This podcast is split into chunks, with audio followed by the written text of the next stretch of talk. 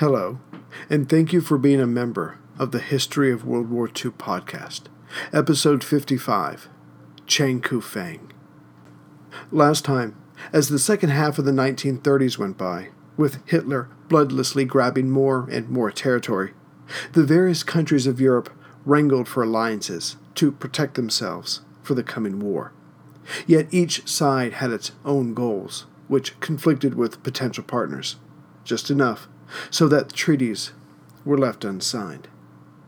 But underneath these talks, military and political events in Europe and the Far East affected choices made and not made. As the Munich crisis neared some conclusion in mid 1938, events in Asia were about to affect Japan and the USSR, their militaries, and their outlook at the coming storm. Covered last time, the highest ranking NKVD man in the Far East, General Genrikh Lyushkov, had defected to the Japanese to avoid being caught up in Stalin's purge. So Moscow, just to be safe, as Lyushkov knew all of the Soviets' defensive positions in the area, brought in new commanders and border units. One of these new officers, the commander of the area around Changkufeng Hill, which dominated the area around the Manchukuo finger of land that separated Korea from Russia, asked for permission on July 6th to take the height to guarantee Russian control of the area. The communists had had enough troubles and embarrassments from the area as it was. Problem was, this radio request was picked up by the Japanese and local troops were sent out to investigate. Sure enough, later that day, three Soviet horsemen were seen on the heights of Changkufeng. By July 9th, the local Soviet commander reported that he now had 30 men on the hill, and trenches were being dug in to repulse any Japanese attack. Now, the Japanese troops in the area, responsible for defense, belonged not to the Kwangtung Army, but rather the 76th Infantry Regiment, 19th Division, of the Chosen or Korean Army. And dutifully, General Suetaka, the commander of the 19th Division, reported these events to the Korean Army commander, who reported it to Tokyo. But along with the Korean Army commander, General Koiso's report, was a recommendation that said, since a major offensive was about to begin in China to subdue the Wuhan territory, an area containing three major cities in central China. A clash whose results could not be predicted was most undesirable. So it would be best to let the politicians handle it, thus removing the military from the equation and allowing it to do what it was trained for defeat the enemy. So the politicians got involved, but the crux of the matter was the Russians were within their rights to be on Changkufeng Hill according to their maps. Of course, the maps that belonged to the Chinese, being used by the Japanese, told a different story. The discussions continued. But then the officers of the Kwangtung army heard of the events, and since there was a sliver of Manchukuo territory involved, the leading officers decided for themselves to send an envoy to investigate. Soon the major Matsunobu returned and reported on the Soviet incursion and the equally tepid response from the Korean army commander. This was too much for the officers of the Kwangtung army. How could they live knowing Japanese territory was again being defiled by the enemy with no response? No, it could not be borne. So the Kwangtung sent a warning to the Korean army commander which stated that the chosen or Korean army had better force the Soviets off the hill, or the Kwangtung army would do it for them. In fact, some of their men were being assembled in eastern Manchukuo now, which was just north of the tension filled area, for this very purpose. This was the last thing General Koiso, Korean Army commander, wanted to hear. What's more, he was on his way out, in a prearranged transfer. Who knew what the new leader would do? But for now, Koiso had to focus on keeping a lid on things. It would be the end of his career to hand a mess such as this to his replacement. but there were also younger officers under his command who felt the same as the firebrands of the Kwangtung. One of these, Colonel Inada, chief of operations sections of the Korean Army, put forth his argument to Koiso. Look, the politicians were getting nowhere, and we're about to launch a major offensive that leaves us relatively vulnerable in the area. Why not push the Russians out, not in an attempt to start a war, but to gauge their intentions? If they back off, as they had at the Amur River, then we can proceed with our attack. If their response is more intense, but still local, we know, again, their intent and can still proceed with the offensive. If they start a general engagement, then we know that the Chinese offensive must be called off so forces can be gathered here to chastise the Russians.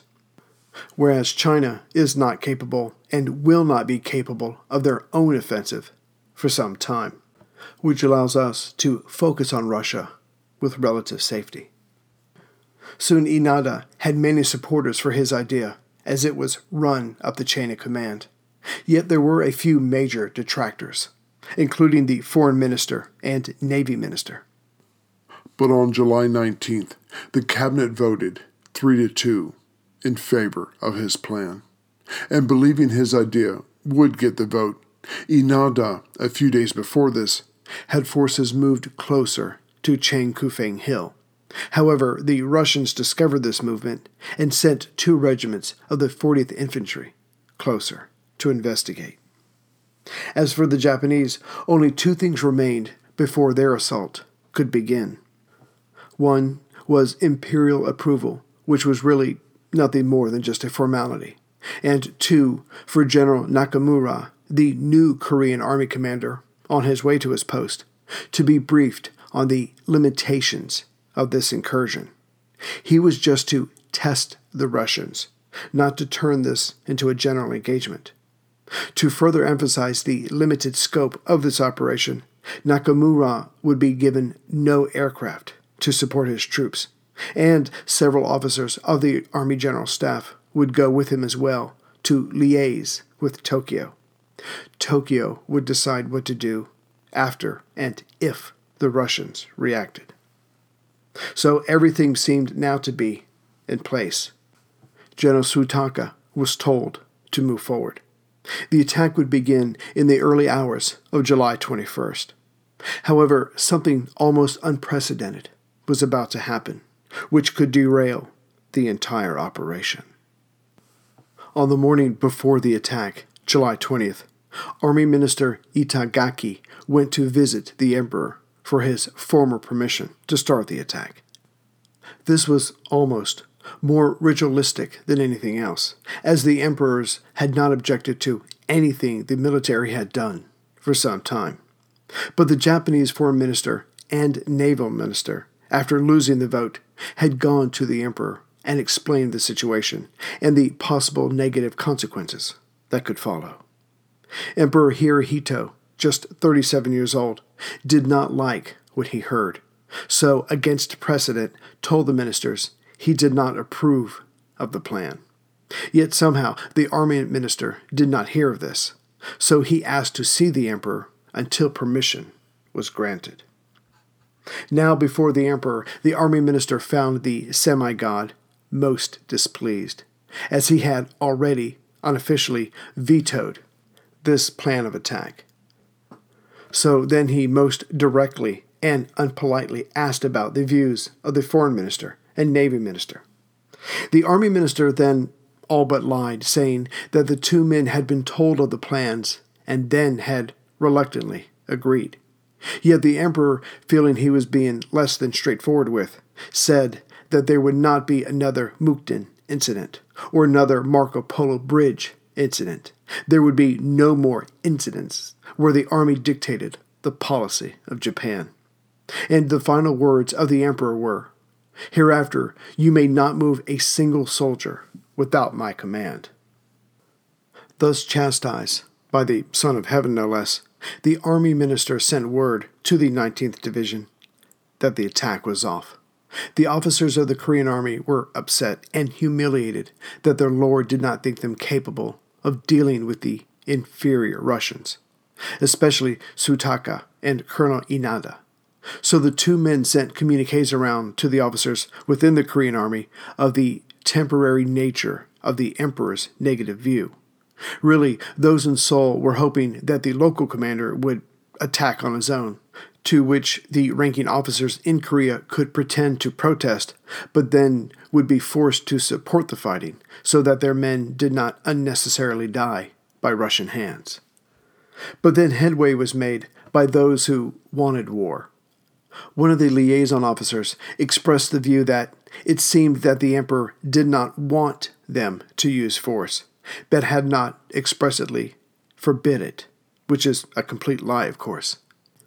Yet, with this talk making the rounds, the imperial restraint was being downplayed with each version, which led General Suetaka asking for permission on July 21st to push out the Soviet invaders for the purpose of non aggression.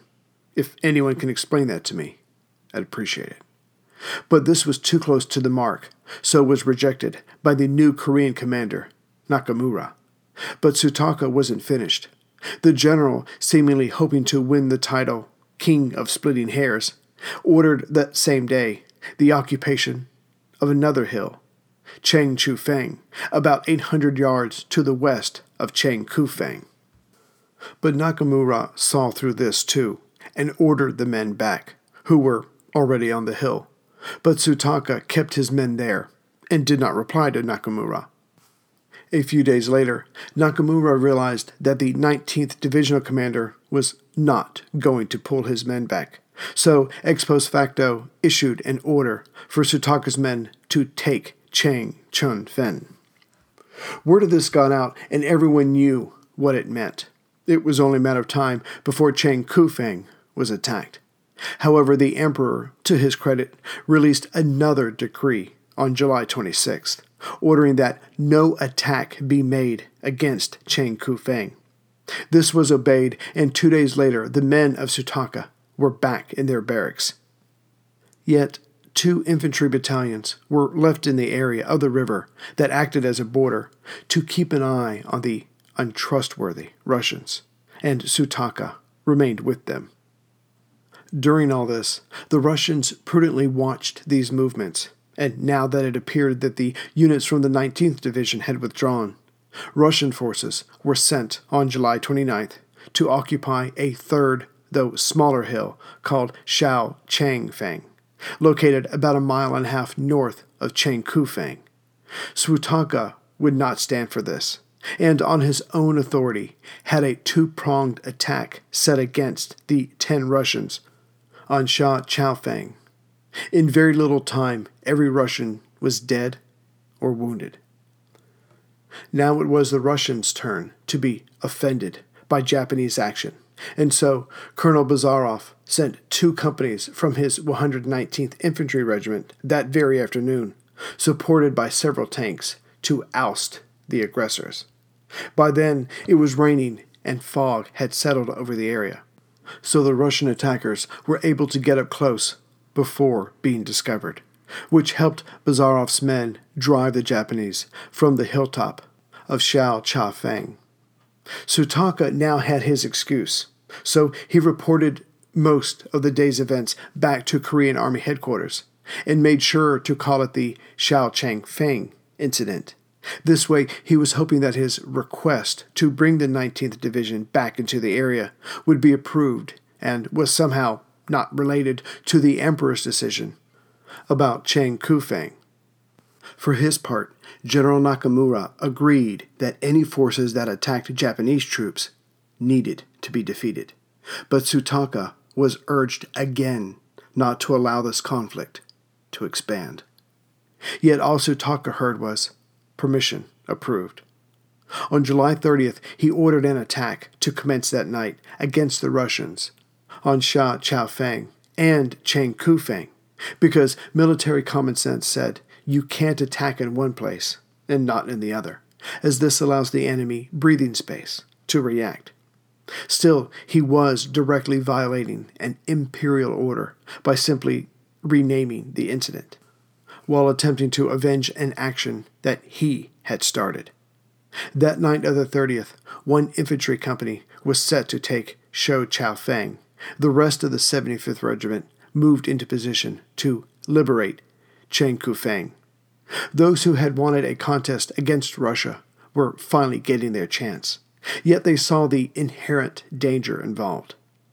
Their supposed saving grace was Suetaka's legendary reputation of iron self will, which would keep the matter local. That night, Suetaka and his 12,000 men readied themselves for battle and glory. Before we get to the battle, it's worth describing the territory where the battle will take place. Picture a meandering river about 10 miles long, going from the south of Manchuria to the Sea of Japan in a southerly direction. Again, this area is east southeast of Vladivostok. To the west of the river is Korean territory. To the east, and the boundary line weaves with the Taiyumen River, is the slim finger of Manchurian territory. Touching this territory on the right side is the land of Russia. Just south of the middle of this section is the hill Changkufeng. Shachaofeng, the small hill just a mile over to the north, is on the right or Manchurian side of the river. The last feature of consequence is Lake Khasan, which is due east of Changkufeng, solidly within the Russian sphere. The attack would begin at 2:15 a.m. of July 31st. This way the darkness would hide the attacker's approach, and what's more, negate the more numerous Russian artillery, not to mention Russian air power, a component not to be used by the Japanese for this test of Russian intentions. At 2:15 a.m., the assault force, some 1,600 Japanese soldiers, crossed the Taiyumen River. Visibility was just about 15 yards. This allowed them to climb up Changkufeng and engage the Russians even before they knew the enemy was there. And fighting was fierce.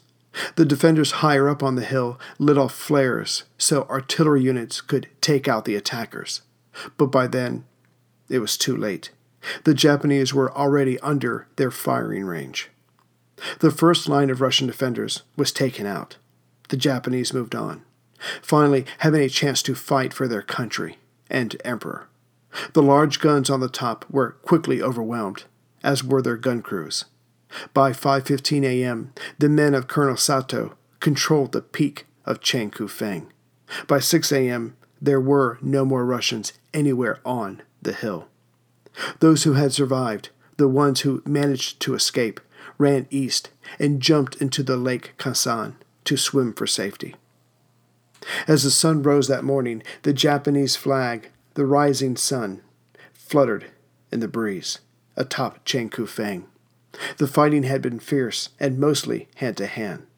The Russians had one out of every nine men killed or wounded. General Suetaka wasted no time in reporting back to Korean or chosen headquarters of his success, but that it was prompted by a Russian attack on the hill to the north. The story would change again and again to fit the needs of the local commanders. Within hours, as it was at least partially clear that the Japanese held the heights and probably had attacked first, the new version was that Colonel Sato had foretold that the Russians were going to attack. So, as to not have his force, which wasn't supposed to be there in the first place, wiped out, he attacked first during the night before the Russians could wipe out his force. Most of the Army High Command was pleased. The Russians had been driven back and had been taught a lesson. Now the larger offensive in China could move forward. But there was still the matter of explaining this new wrinkle to the Army's highest authority, the Emperor. General Tada, Deputy Chief of the Army General Staff, a man who wanted conflict with Russia, was chosen to explain correctly the events and their reasons to the emperor. Telling the story of Changkufeng from a certain point of view, Tada emphasized that the men of the 19th Division did all they could to work within the emperor's guidelines. For example, by not chasing the Russians past their border once they were driven from the hill. That it had only been defensive and localized, per the emperor's wishes. Emperor Hirohito knew he could have raged and tongue lashed the man, but simply the deed was done. There was no going back. So the emperor approved this attack ex post facto. He had little choice. This took place in the early afternoon on the same day of the attack, July 31st. Just a few hours later, General Suetaka requested of General Nakamura, Korean Army commander, to bring the whole of the 19th Division across the Taiyumen River to fortify Changkufeng in case the Russians counterattacked. Nakamura said, No, the boundary was reestablished and secured enough. It was time to wait. The Japanese would not have to wait long. On that same day, July 31st, the Russian commander, General Stern, was appointed commander of the 39th Corps of the Red Banner Far Eastern Army. He was taken over from a recently purged fellow officer. But there was no time to think about that or his future. The Japanese had invaded Russian soil. On the next day, orders came from Moscow. The Japanese troops within this area were to be defeated and pushed back. The days of Russian tiptoeing around the Japanese were over. Stern was given additional units, but as he felt the eyes of the NKVD on him, and Moscow awaited reports of his success, Stern erred badly. Instead of waiting for a buildup of his troops, he chose to send them in as they came to him. The first counterattack began on the day he received his orders, May 1st. Some 3,000 Russian soldiers made their way to Changkufeng. Greetings, everyone, from uh, Central Virginia. So, this second episode of April, as you know, is a couple days late. Sorry about that. Just a lot going on here. So, the best thing I can do to think of to make it up to you is um, the first two members who email me at wwiipodcast at gmail.com uh, win a free coffee mug in case you've already got one or maybe you bought one in the past. Um, if you go on Facebook and look at my other podcasts, The Life of Caesar, Life of Alexander the Great, I've got mugs for them too. So if you want, you can have Caesar, Alexander, Churchill. Just let me know and I'll be happy to send it out to you. And again, it's just my way of trying to make up for my tardiness. So um, thank you for hopefully forgiving me. And um, I'll see you as soon as I can with the next regular episode. Take care.